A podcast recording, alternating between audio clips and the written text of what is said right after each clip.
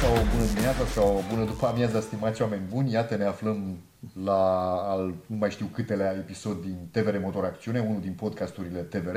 Invitatul nostru de astăzi este Alexandru Munteanu, regizor și realizator al televiziunii publice. Nu sunt regizor de profesie, nu am studiile speciale și nu vreau să uzurp această... Da, ocupația, Ocupația sunt realizator de filme Ah, documentare și producător. realizator și producător de filme documentare și nu ești nici un pic regizor. nu te cred. Încerc. Așa, ok, rămâne Așa. între noi.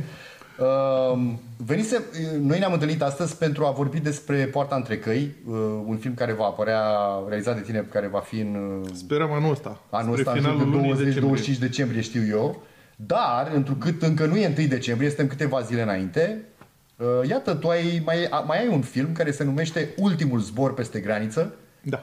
Uh, hai să vorbim despre el mai întâi, dacă tot mai sunt câteva zile Și suntem în finalul postproducției. așa. E un proiect foarte vechi al meu, mă rog, foarte vechi, la care mă gândesc de foarte mult timp. Inițial l-am vrut uh, pentru centenar. S-a întâmplat să nu fie pentru centenar și el s-a tot uh, rostogolit apoi, dar din rostogolitul ăsta, din fericire, adică a avut și o latură bună, el a crescut și de unde îl aveam în variantă ori îl fac un documentar simplu clasic, ori, dacă găsim fonduri și înțelegere, să-l ducem către o docudramă. Iată că am găsit uh, fondurile și înțelegerea. Casa de producție TVR a bugetat acest film și atunci am reușit să facem o docudramă. Cu destul de multă investiție și, Am văzut, am văzut că din și ce mi-ai trimis la materială, promo, da. dar uh, umană și uh, intelectuală, să zicem așa, cu o participare destul de serioasă a televiziunii. Uh, E un film în care s-a investit foarte mult, ca efort, ca și nu în ultimul rând și financiar. Uh, Trivia, despre trivia vorbind, am văzut uniforme, am văzut mașini de epocă, am văzut Da, avion, machetă la scară, teribil. Machetă la scara 1 pe 1, o bucată, o Da. felie de avion este realizată în A fost televiziunea ceva română, desfășurare de forțe. adică. în studiouri, în atelierele televiziunii române. A fost o desfășurare de forțe care, într-adevăr, trebuie să recunosc, sunt unul din puținii fericiți din instituție, nu se întâmplă în fiecare zi. Da. Uh, Nu se întâmplă din mai multe motive. Principalul rămâne un motiv destul de obiectiv. E mai scump să faci lucrul ăsta, nu poți să-l faci în fiecare zi. Nici E, cu ocazia zilei de 1 decembrie, Cu poate ocazia merge. zilei de 1 decembrie, iată că cineva s-a gândit Uh, povestea, pe scurt, ca să înțeleagă cine se uită la noi despre ce e vorba, că e Indiana Jones, dacă mă întreb pe mine puțin. Povestea pleacă de la un uh, zbor despre care se știe și s-a știut uh, foarte puțin și apare foarte puțin în arhive, în arhivele militare, în uh, re, re, poveștile istorice, în relatările istorice. Apare foarte puțin acest zbor. Este vorba de un zbor uh, care a dus niște documente. Nu se știe prea bine exact ce documente. Un schimb, o corespondență între uh, liderii transilvaneni, care se găseau în mare parte la Arad și în încă câteva orășele din Transilvania, și guvernul român aflat în refugiu la Iași. Au fost mai multe schimburi de documente. Și o poveste de spionaj. Neapărat de spionaj. E o poveste despre niște hotărâri pe care trebuiau să le ia împreună, practic, cele două entități în pragul unirii lor, vorbim administrative și politice. Decizia fusese luată dinainte, știm cu toții istoria, intrasem în război pentru asta, iar liderii transilvaneni așteptau acest moment de cel puțin de 70 de ani. Uh, S-a întâmplat să se petreacă acum și s-a întâmplat, dar era nevoie de o comunicare între cele două părți. Era nevoie, în primul rând, datorită situației uh, uh, practice din Transilvania, care era plină de niște trupe maghiare care tamance și semnaseră capitularea împreună cu restul Imperiului și de trupele germane care se retrăgeau din țara românească, fuseseră împinse de trupele franceze care trecuseră Dunărea, se retrăgeau către Germania, tot prin Transilvania. E, în toate chestiile astea trebuiau să treacă niște mesageri. Transilvania era încă totuși sub dominație maghiară, sub un guvern maghiar, care controla destul de strict uh, drumurile. La un moment dat, ca să se vină cu hârtiile înapoi din Moldova către Transilvania, s-a luat decizia să se plece cu un avion. Uh, pare banal astăzi să zbor de la Da, Bacău aia. la Blaj. De ce ne agităm atât? Nu era chiar atât de banal. S-a întâmplat să fie o toamnă și o iarnă foarte timpurie și friguroasă. Din păcate, eu la filmare nu am avut zăpezile pe care mi le-aș fi dorit. E încălzirea globală peste noi, ce să facem? Încălzirea globală a venit, da. dar dincolo de asta am avut cam tot ce mi-aș fi putut dori în condițiile date. Ca să revin la poveste, pe acest frig un aviator, Vasile Niculescu, împreună cu cel care venise cu documentele din Transilvania, un oarecare Victor Precu, pleacă înapoi, zboară peste Carpați. Ceea ce nu era puțin lucru Ceea ce atunci. nu era puțin da. lucru, uh, bănuiesc că lumea știe în general, dar e bine să ne gândim, era un avion practic de pânză. Pe un schelet de metal cu ceva lemn, cu niște cabluri de oțel și restul era pânză. Cam frig. și un motor pe care astăzi, dacă ne l-am pune la mașină, ne-am gândit de trei ori că e cam slab, așa, avea 100 de cai putere. Nu știu câți mai avem mașini sub 100 de cai putere în zilele Ziceam noastre. eu poveste gen Indiana Jones din ce povestești. E... Și are loc acest zbor, da. o aterizare triumfală la Blaj, pe Câmpia Libertății, o primire la fel de triumfătoare a acestor emisari acolo și ulterior fac acel schimb de scrisori, lasă documentele, unele au rămas, altele nu. Până și astăzi am găsit o sursă cum că aș fi găsit uh, principalul document, adică scrisoarea lui Brătianu personală, către conducătorii transilvaneni. Nu cred în el, fiindcă nu am găsit o referință, așa că nu pot nici măcar să vorbesc despre ea, fiindcă e dată doar ca o scrisoare. Nu are nicio referință, nu e facsimil, este doar un text publicat. Nu um, pot să-l cred, că încerc să fac treaba cât mai riguros și din punct de vedere istoric. istoric. Nu sunt istoric de profesie, dar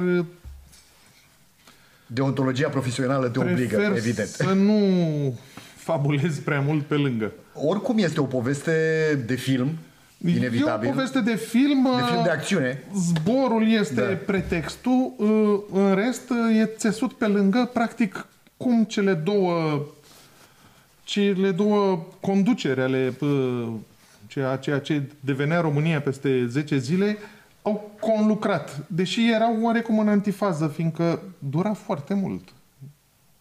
Avionul a zburat două ore, dar drumul de la Arad până la Iași se făcea în patru zile, se făcea în șase zile. Nu erau drumuri, în primul rând. În primul rând nu erau drumuri, nu. doi erau uh, înzăpezite trecătorile, trei erau controlate de maghiari și te întâlneai și cu armata germană, care nici ea n-avea motive să fie Avea alte idei masă, despre, deși, da. mă rog, era în retragere. Uh, bun, acest film, Ultimul zbor peste graniță, uh, va rula pe 1 decembrie, pe 1 decembrie la prânz, înțeleg, la ora 12, 12. Uh, 12 evident, uh, pe TVR1. Vă invit să-l vedeți. Dacă vedeți podcastul Octav o să-i dea drumul repede podcastului așa, o să aflați pe lângă promo de pe post uh, ce și cum. Hai să trecem la subiectul următor, uh, respectiv următorul tău film, uh, Poarta între căi. Spune despre ce e vorba.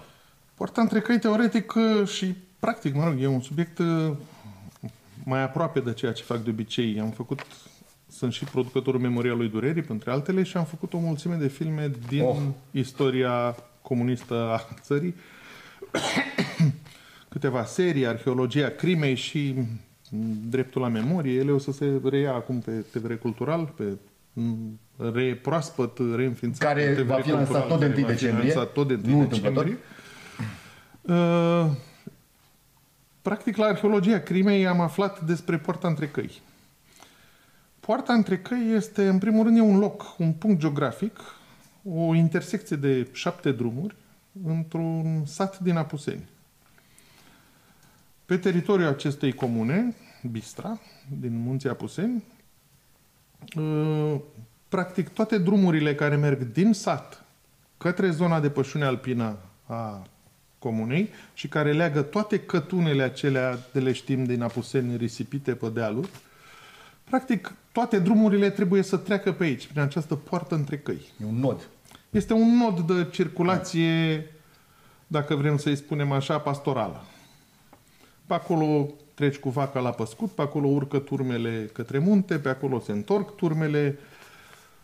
Prin locurile astea se mergea pe jos, se mergea cu vaca, cu vacile, cu oile, mai trecea cât un urs, cât un mistreț. Acum trec jeepuri, trec uh, tot felul de... Cu ce s-a mai dezvoltat omul. Uh, povestea pleacă tot de la un eveniment uh, tragic din istoria comunistă a României, că nu avem ce face nemarcat și încă tragem serios de pe urma N-am ei. scăpat de ea. N-am scăpat de ea și încă nu se întrevăde finalul. Uh, undeva în uh, iarna lui 49, în primăvara lui 49, în martie 49, mai sus de poarta între căi, într-un loc uh, numit uh, La Groș, un uh, major din, uh, mă rog, bucureștean să-i spunem, deși era din alte părți ale țării, dar stabilit în București, dat afară din armată, duce acolo mai Bija, înființează acolo un post de rezistență în munți. Împotriva orânduirii comuniste Împotriva nou venite. rânduirii comuniste. Acum, cred că și eu, repet, nu sunt istoric, dar am căpătat oarecare experiență în... A făcut probabil mai multe greșeli din punct de vedere al unei organizări militare, chiar și a unui astfel de grup. A strâns foarte mulți oameni într-un timp foarte scurt. Foarte mulți înseamnă peste 25. S-au strâns acolo sus la Groș, unde a construit o cazemată. În toiul iernii, vorbim de decembrie, martie, decembrie 48, martie 49, evident a fost relativ ușor de descoperit. Urme pe zăpadă, foc și așa mai departe. Plus, ca întotdeauna și ca în imensa majoritate a acestor cazuri, turnătoriile de rigoare. O astfel... E, e greu cu principiile. Uh, e greu cu principiile și sigur că Mai ales cât e frig. principiile sunt foarte importante. Da. Să ne raportăm totuși la ceva foarte practic. În clipa în care năvălește securitatea într-un astfel de loc, în care localnicii trăiesc din pădure, din animalele lor, din braconaj, din furt de lemne, acela minor, de zi cu zi, nu vorbim de defrișări de zeci de hectare, nu, nu intrăm în subiectul ăsta. Dar orice om să ducea în pădure și își lua niște lemne. Când se ducea în pădure să-și ia niște lemne, care poate că era pădurea statului sau a vecinului, mai lua și o căprioară. să mai întâlnea cu un mistreț.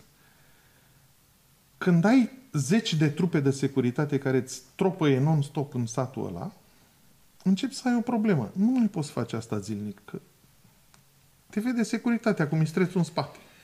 Am înțeles. Așa și... Și atunci, din start, lucrurile nu sunt totdeauna așa numai la principii. Sunt foarte umane. Din start, tu nu-ți convine că ai acolo Te pe încurcă oamenii aia din pe principiu. niște unii Da. care vor ei să se lupte cu comunismul, tu încă n-ai aflat prea bine ce cu comunismul, ești în 48, nu știi încă ce se întâmplă în crierii munților, ce înseamnă la comunism.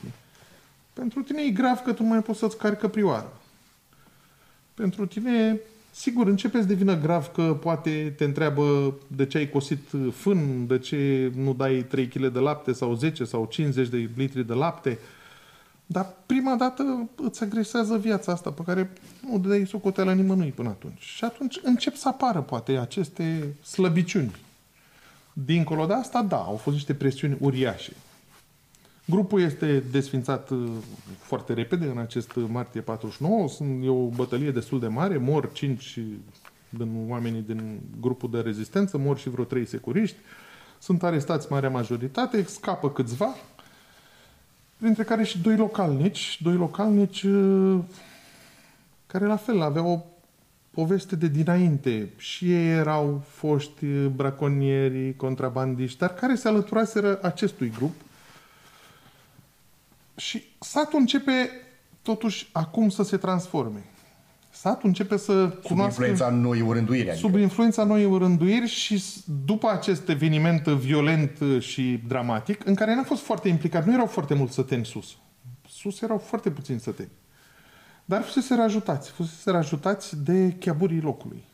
Fuseseră ajutați aveau de ceva de oameni pierdut. bogați din Da. sat, care într-adevăr aveau ceva de pierdut.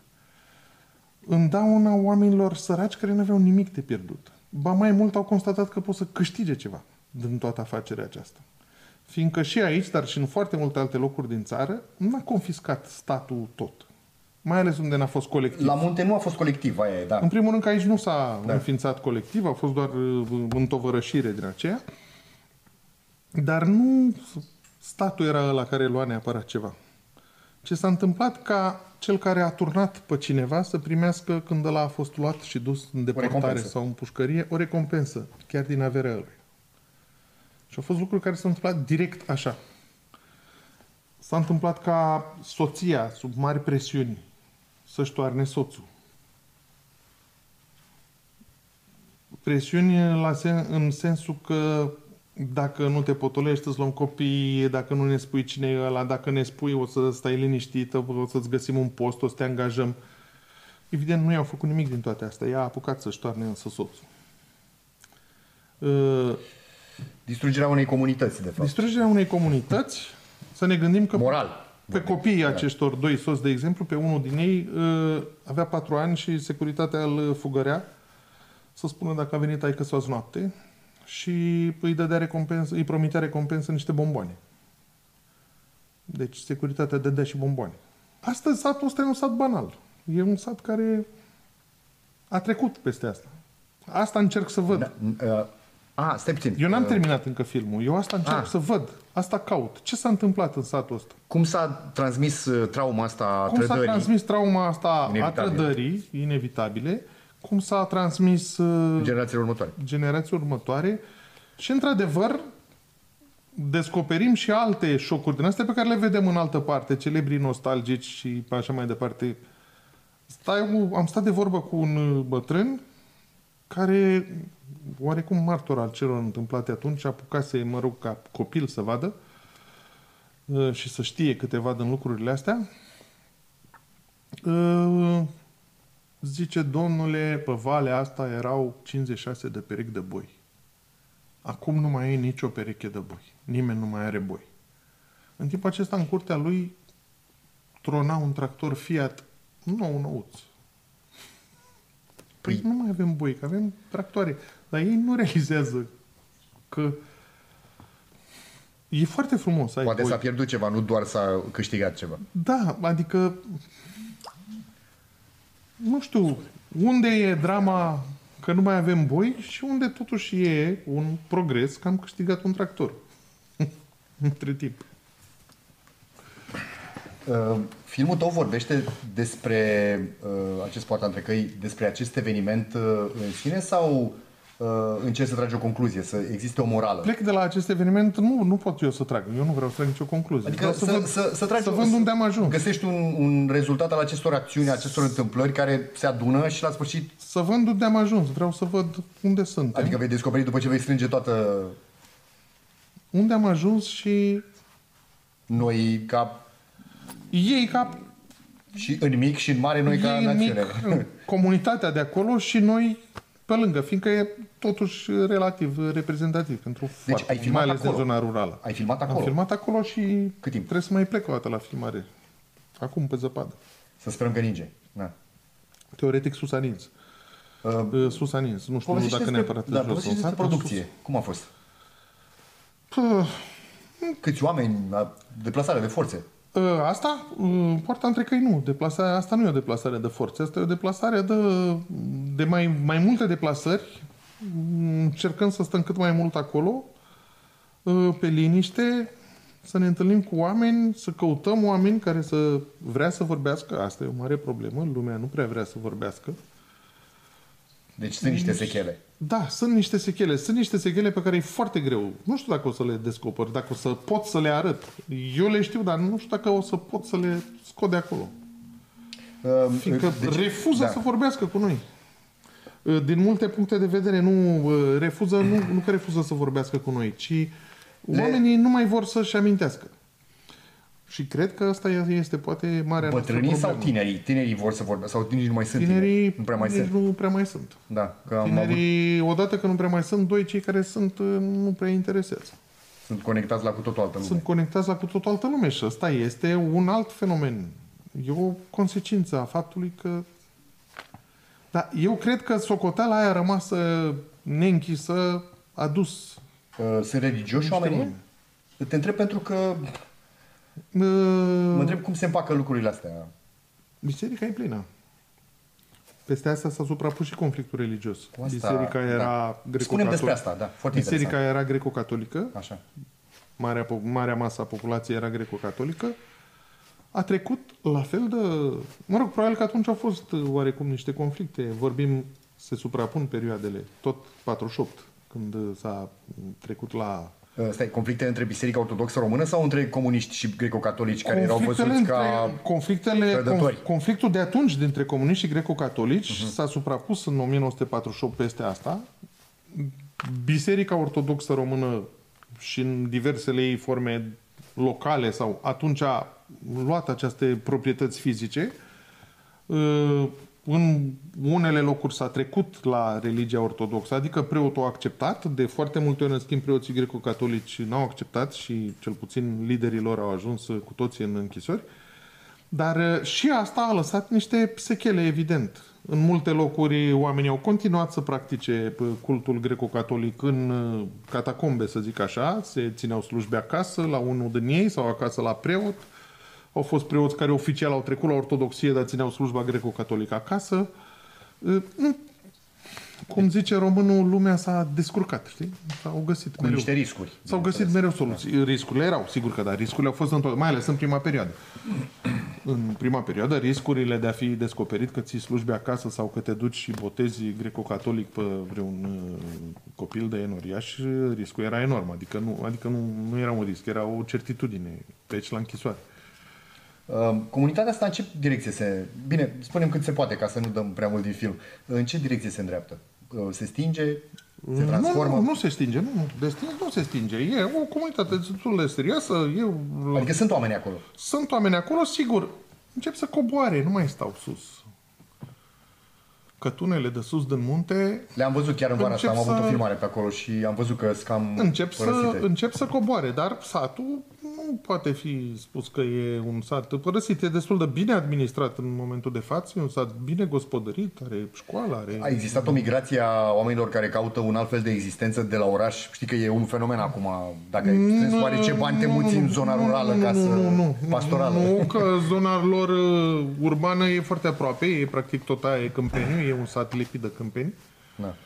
Uh, Ăla e urbanul lor. Altfel, Clujul e la 100 de km, Alba e la 80 și ceva de kilometri. Uh,